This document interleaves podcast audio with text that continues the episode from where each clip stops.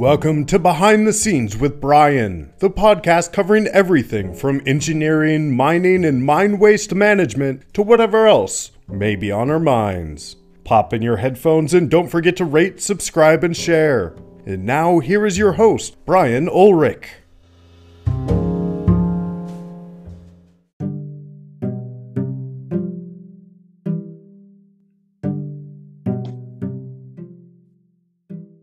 This is Brian, and this is Behind the Scenes with Brian. And today I'm joined by risk expert Franco Oboni. Franco, how are you today? Excellent, Brian. Thanks you. Thank you for asking. Yeah, yeah. And it, we're we're still during the pandemic, but it feels like it's in its final throes. Even though we've got variants popping up here and there. My son was actually really sick last week with one of the variants, but hopefully it's not negatively affected you and your life and your your business too negatively. Well not at all. I mean uh, during the first waves uh, we kept quiet in our place in whistler. And since uh, eight or nine months i have restarted traveling almost normally. Mm. but i pay a lot of attention on where i go and what i do and you know we're still a little bit wary of the pandemic? Oh, for sure, for sure. Yeah, my travels have just started, and it's going to uh-huh. be back to the hectic traveling schedule pretty soon. Yeah. As for the business, the fact that I've been proning for the last 20 years that uh, we could do a lot of work from desktop using yeah. satellite imagery and stuff has been, has been really favorable to me. So our business has been booming yeah and that yeah in that regard the pandemic has taught us a lot of things and and that's mm-hmm. one of those is that you you don't always have to be right there there's sometimes no substitute for it but we we can do a lot of things remotely yes absolutely i agree with you totally yeah, yeah. yeah. so franco tell us a little bit about yourself your background your education mm-hmm. um, as my accent States. I, I am of Italian origins, although I'm now a proud Canadian since many, many years. Mm. I studied in Switzerland in a university that uh, was created to foster civil engineering and dam construction. So that would be the Technical University in Lausanne. And uh, after maybe 10 years of practice, I became really interested in probabilities applied to engineering, to geotechnical engineering. And so I decided to make a PhD, to do a PhD, which I made in uh, uh, prediction of performance of deep foundations. Mm. And um, I had already done a lot of work on slope stability and stuff like that in the Alps in very complicated geological settings. And as soon as I was done with my PhD, the phone started ringing. And uh, my first clients were hydro uh, companies uh, that had dams and penstocks on unstable grounds in the Alps and wanted to decide what to do with those. At the time, it was not called risk management, it was called good engineering. Mm. You know, yeah, yeah. good sense engineering. So I started getting involved into what became then my only specialty, which is quantitative risk. And that's how it all started. Then and one day, oh, sorry.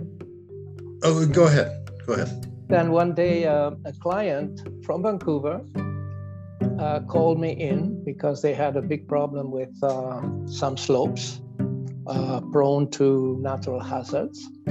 And word of mouth, they came to, you know, they sent me a fax. Do you remember when faxes? Yeah. and and I arrived in Vancouver and I fell in love with the city and the people. And uh, six months later, I had a branch office, and then little by little, I let the company in Switzerland basically die slowly, mm. and and Riskope was born in Canada. Riskope. So, what what is the does that have a meaning to the word Riskope? Of course, it's like uh, you know, it's the same root as microscope or telescope, uh. but for ah. risk. So we we help our clients to see through. Yeah. Uh, for risks. Yeah. That's so, the meaning. Yeah, so you, you probably have a broad base of clients, or at least in the the origin days of your company, you probably had clients that were on all different lines of work. Yes, absolutely. Uh, we have done even chocolate makers in Switzerland. but um, little by little, we have really gone into big industry and specialty, especially mining. Now, note that the mining client is basically like working for a country because they have railroads, they have pipelines, they have roads, they have mm. all sorts of yeah. infrastructure. Yeah, power generation. Yeah. Yeah, exactly.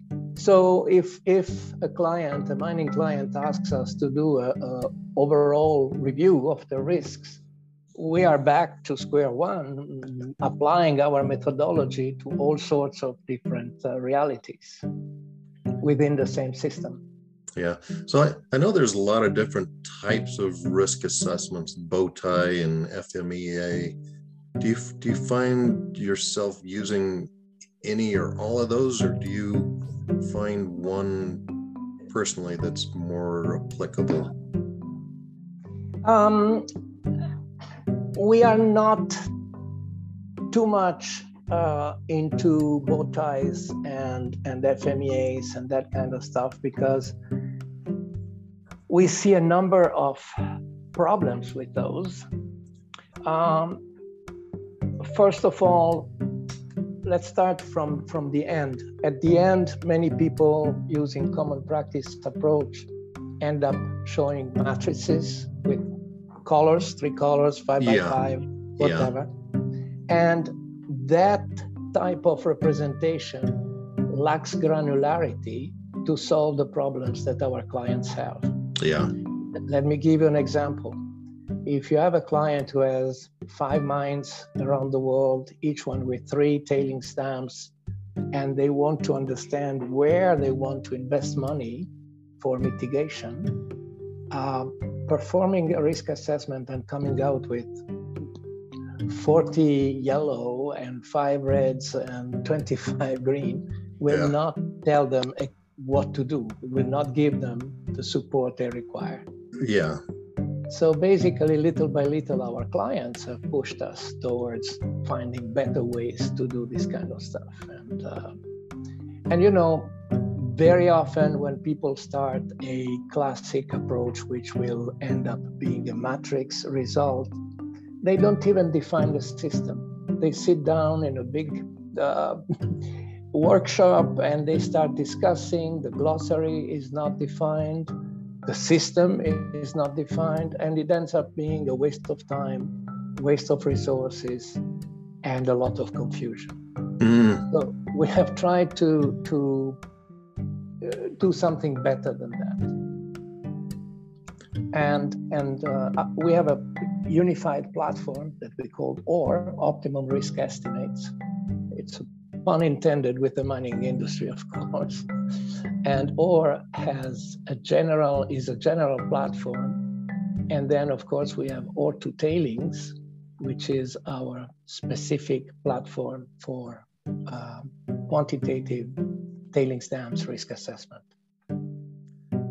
And and uh, whether I, I, think it's for the better that there's a, a, sharper focus on tailings management these days. We had to go through some really tragic events to get where we are.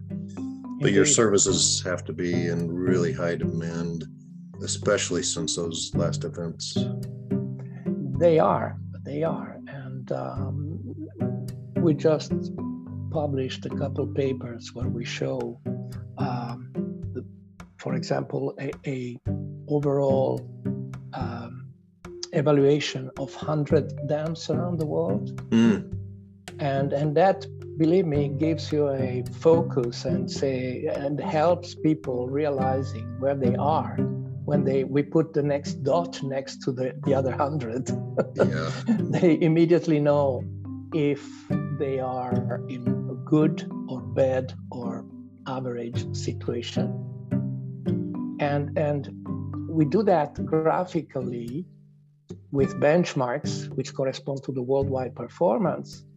because we are fully aware that if you tell a client that is his dam 10 minus 4 and 10 minus 3 uh, probability of failure, it doesn't mean anything to the client.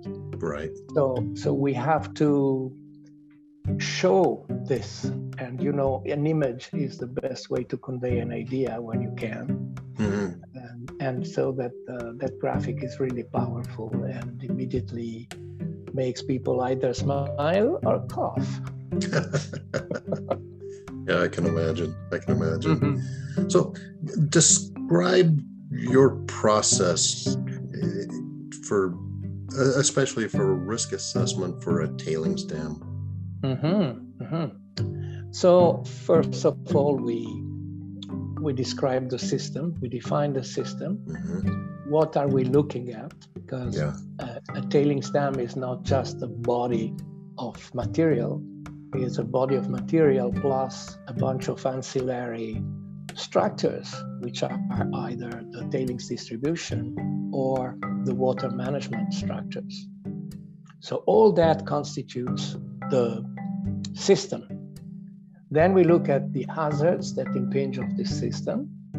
And the way we do that is by searching uh, all the documents that the client kindly delivers to us, reading them really thoroughly. And we do that before or even without going to the site we are quite adept nowadays in uh, finally we, we have worked a lot in that direction uh, using uh, satellite information even publicly available satellite information like the sentinel database which is absolutely free and available to everyone and so the historic uh, analysis of the archival information plus media plus publications plus all this creates a body of knowledge around the system we are going to evaluate. Once we have done that, and very often the client all of a sudden sees that he has forgotten some documents, so they they provide them to us before it's too late. Yeah. Um, then we what we do we distill out of this body of knowledge um, let's say 30 to 40 key performance indicator, uh, key risk indicators. You can Mhm. choose the Yeah. word that you like the best. And this may be factual, like uh, design criteria for the for the water management structures, or Mhm, they can be um, appreciations on on the quality of information, or they can be the factor of safety that the that the engineer provides us. Okay. Yep. Okay. Once we have all that, our system, our let's call it algorithm, takes all of this information and works on it in order to distill a number of ranges. This is very important. We never give a single number because we're not magicians, we're not lawyers, you know. Yeah. we give ranges. These ranges are larger or smaller depending on the uncertainties that we have.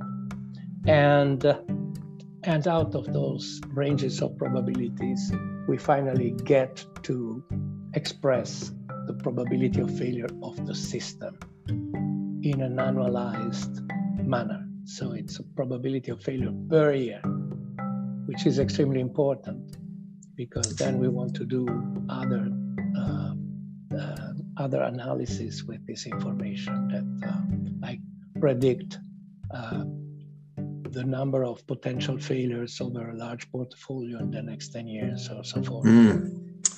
Yeah, and yeah, I just got through reading a really interesting book called Signal and Noise, Mhm. and and it uh, really discusses that almost any prediction has to be a probability, whether it's a prediction of today's rain. They might say 24% chance, but it's really based on some kind of probability uh, density function from from which they pull a number that they like and it doesn't matter if it's that or a sporting event uh, you know the outcome of that or earthquakes or anything like that so it makes a lot of sense uh, to put it into some probabilities. Uh, on the other hand, we, we were talking about the matrix with the different colors. At least, you know, if somebody's in the green, they know they're probably good. If they're red, they probably need to do something. So, how how does your system help your clients to see what are really the the red flags and uh, you know kind of similar similar to the matrix that we were talking about how do they see mm-hmm. red flags let, let me let, before i answer your question and i'm not trying to evade it but before, let me let me tell you one thing the most common phone call we get from quoted desperate client mm-hmm. is the following listen we had a fmea done by blah blah blah yeah we have 200 yellows. What do we do now? Oh, no. so that is uh, the, the situation that we very often encounter on Friday afternoon in our office. yeah, you, you know, I'm, I'm, it reminds me of when you come to a traffic signal and it turns yellow, you don't know if you should hit your brakes or speed up. Exactly. Same, so those are, yeah, those are studies that don't help the clients. So now, yeah since I'm not trying to evade your question, let me, let me answer. What we do is that we develop with our client, and if the client doesn't have it, then we, we use an example that is in our mind, based on our experience, could work for them, a tolerance threshold. Mm-hmm. And the to- tolerance threshold is extremely important because once you have probabilities and consequences of all your different uh, scenarios, if you want, and you have your tolerance threshold, then you can start plugging in your different scenarios. And of course, there are some scenarios that are below and to the left of the tolerance, so they are tolerable by definition. Right you have some that might be very near to the tolerance level. So those are already some that need to be looked at. But more importantly, and this happens a lot with tailings because the consequences are always so large, more importantly, you can see scenarios that are intolerable but manageable, meaning that you can inject some money in the form of mitigation capital, capex, or whatever, and push the probability down so that you get into the tolerable area. Yeah, yeah. And other risks are so far out in terms of consequences that they are not, they are intolerable and they're not manageable. And that's a definition of a strategic risk. Mm. So at that point, you have to do something which means change the system. It could mean take down your dam, and, and you know, yeah. it could mean that, or remove the population, or do something. But yeah, you know, some very heavy lifting uh, mm-hmm. type of action. So we have this um, this capability, and and interestingly enough, and I tell you this over, over dozens, if not hundreds, studies, our conclusions are very often uh, uh, compatible with the Pareto rule. So the 80 20, you know, that kind of stuff. Yeah. That, yeah. And, and that's kind of reassuring because it means that empirically we know that it makes sense. And generally, the clients recognize that our results make sense after the first cup of coffee. yeah. Yeah. You're uh, talking about corporate risk tolerance. And in the past, when I've worked in earthquake um, design events, trying to develop one, I, I, I, tell that to the clients that the, the risk is, is, uh, really based on their corporate risk tolerance or, or the design mm-hmm. event is and is there and they would say well brian that's not fair you have to pick for us is there is there some times when you need to advise your clients on where that uh, risk tolerance level should be for some of these events using our uh, approach we yeah. ask the client questions. hmm And based on the answers we get, we are able to build a threshold that is, it belongs to the client. Ah, okay. Here. Oh, okay, Okay. that's yeah, that's that's good. So they they don't have to make forty different levels of tolerance. Yeah, It, it's no, yeah, okay. it's a continuum. okay, Yeah. yeah, that's that, Uh, Now, before we get uh, misunderstood here, um, this is the corporate side, so it's a it's a money, if you want. yeah, Okay, but as soon as we look at lives and harm to people, uh, we use either CDA uh, threshold, which is perfectly usable right, uh, for for lives, or we use other curves that have been developed in other countries, uh, Hong Kong, Netherlands. Many countries have developed their own life, harm to life or harm to people type of curves, which are oftentimes they are NP curve and this kind of stuff. So we, as soon as there is a, a problem where a lot of people may be involved, we we do the corporate analysis, but we also do the societal analysis. Yeah. I, I saw some graphics somewhere that indicates or seems to indicate that tailings facilities are riskier than a lot of other things that might be considered a potential danger, like bridges or uh, flying in an airplane. Is is it your experience that tailings are much more risky than they ought to be?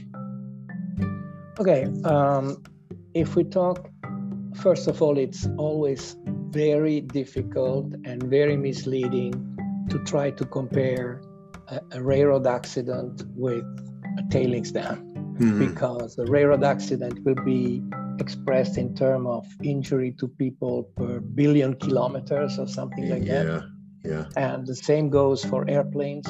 So as soon as you try to compare these things, it, it gets really, really difficult. But nevertheless, we have attempted something. We, we already did it in 2013 in a first shot at TMW, by the way, at uh, Tailings and Mine Waste Mhm. we looked at uh, catastrophic nuclear accidents that would be class 5 plus like fukushima tokaimura yeah, chernobyl of course and so forth and we used the number of years reactors that we had. That's a statistic that anybody can do and get immediately. It's very easy. Mhm.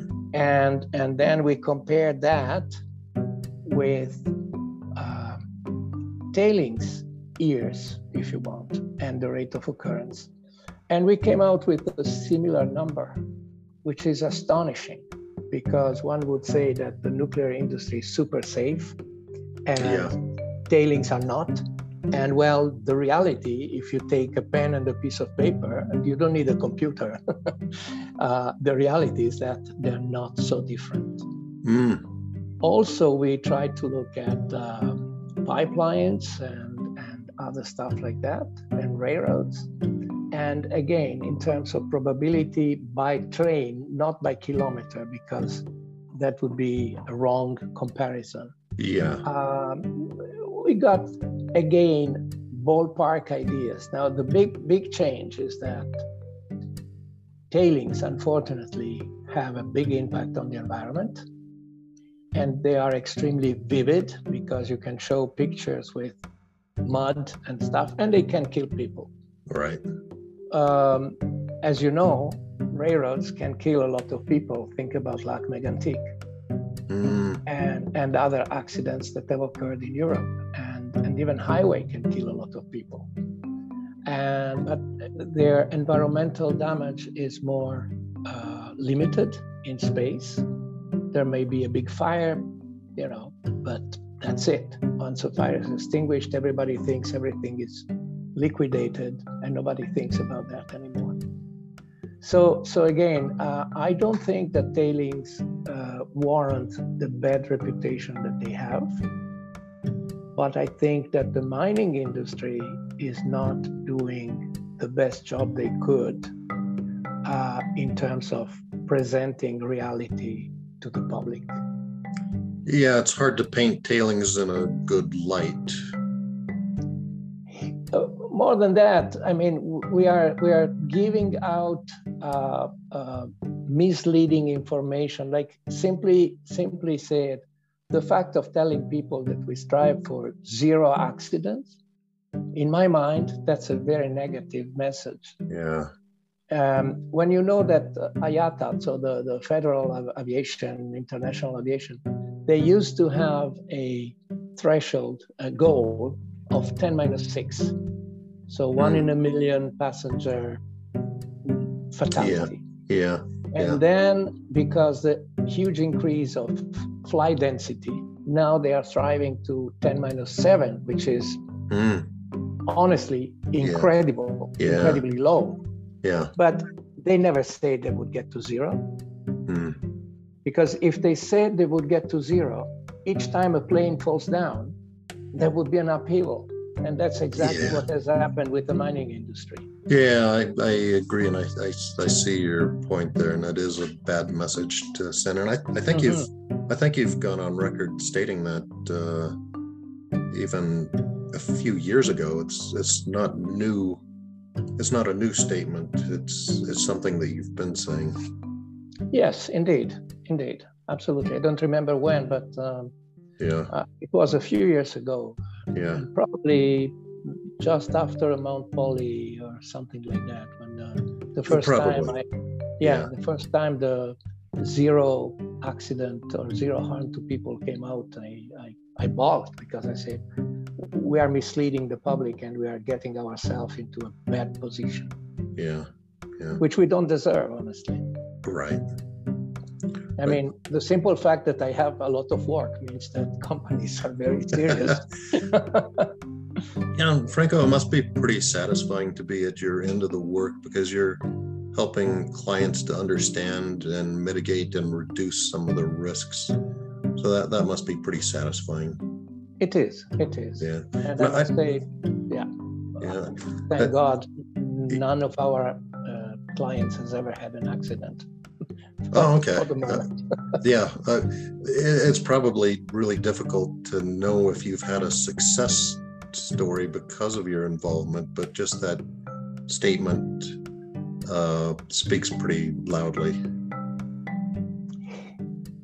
Well, note that um, any engineer career is maximum maybe 40 years or 50 Yeah, years if they are really And, and unless you're Professor Morgenstern, I think he's going to go on forever. yes indeed. And happily so because he's a very good guy. But i Yeah, mean Yeah, uh, at the end of the day it's only 50 years man. Yeah, and that's to be compared with uh, maybe 5000 years dam per annum. Yeah, so the experience of one person or the the, the if you want the statistics that one engineer Yeah. or one expert builds over his career is pretty tiny with respect to the overall numbers in the world portfolio yeah, yeah, yeah. Good point. Good point. Well, Franco, if somebody wanted to get hold of you, they would go through your website. Is that right? yes that's the best way yes and, Okay. uh, linkedin or yeah absolutely Perfect, perfect. Yeah, I think we've covered a lot of material, and I, and uh, one of the reasons I have this podcast is to make myself a little bit smarter, and you've made me a little bit smarter today. oh my god you make me you make me blemish now no, I, I uh, yeah, thanks for for uh, your time today, and I really do en- enjoy uh, the the podcast experience because I get to learn. Thank you very much i was Yeah. really happy about your questions too Ah, good, good. They- yeah Yeah, Franco. Before I let you go, I know you're a busy guy. We're we're all busy, but did you have any key takeaways or pearls of wisdom that you could lay on us? Well, I I just stated this pretty vividly at CIM. I think it's time that the mining industry stops talking about innovation and doing. I think we need to do some innovation and the innovation I consider very important is to finally understand quantitative approaches and quantitative risks, because that's really like lighting a torch in the night and looking through a little bit better. Yeah, and and just going back to the matrix, which we've discussed a few times. I remember you saying at one of the conferences that the stair steps in those are really artificial and they really don't have any meaning. They're, they're just constructs that we, it would be better to to have something like a rainbow where there are no separations there's no black line dividing the colors it, it's just a transition but I, I really like your approach and i understand lot better now why the the matrix is is not the most um or the best application mm-hmm. to understanding risk well i'm delighted thank yeah. you yeah at, at the very best it's a first step but like you say your clients come to you and say we don't understand all these yellows what do we do do we mm-hmm. speed mm-hmm. up or do we hit the brakes yeah. Exactly. Yeah. Well, franco really appreciate your time and uh, look forward to when conferences start. I, I, think i'll be at tailings and mine waste this year. I will too. Yeah okay. good. And we are I'm, preparing a paper for that. Yeah. Oh good. Yeah and i'm going to have to look up your tailings and mine waste paper from 2012 i'm sure i've seen it before but you can find to... it in our website. Oh, okay. Uh, we have we have most of our papers are freely download, downloadable from our website as well as the glossary we use. Oh, perfect. That's a great resource. I hope so. Yeah, yeah. Okay. Well, all right. I appreciate your time today. Thanks for sharing your time with us and all the best. Thank and you very much. Look forward to seeing you again at a conference. Absolutely. All See right. you, Brian. Thanks. See you. Mm-hmm. Bye. Thank you. Bye bye. Bye bye.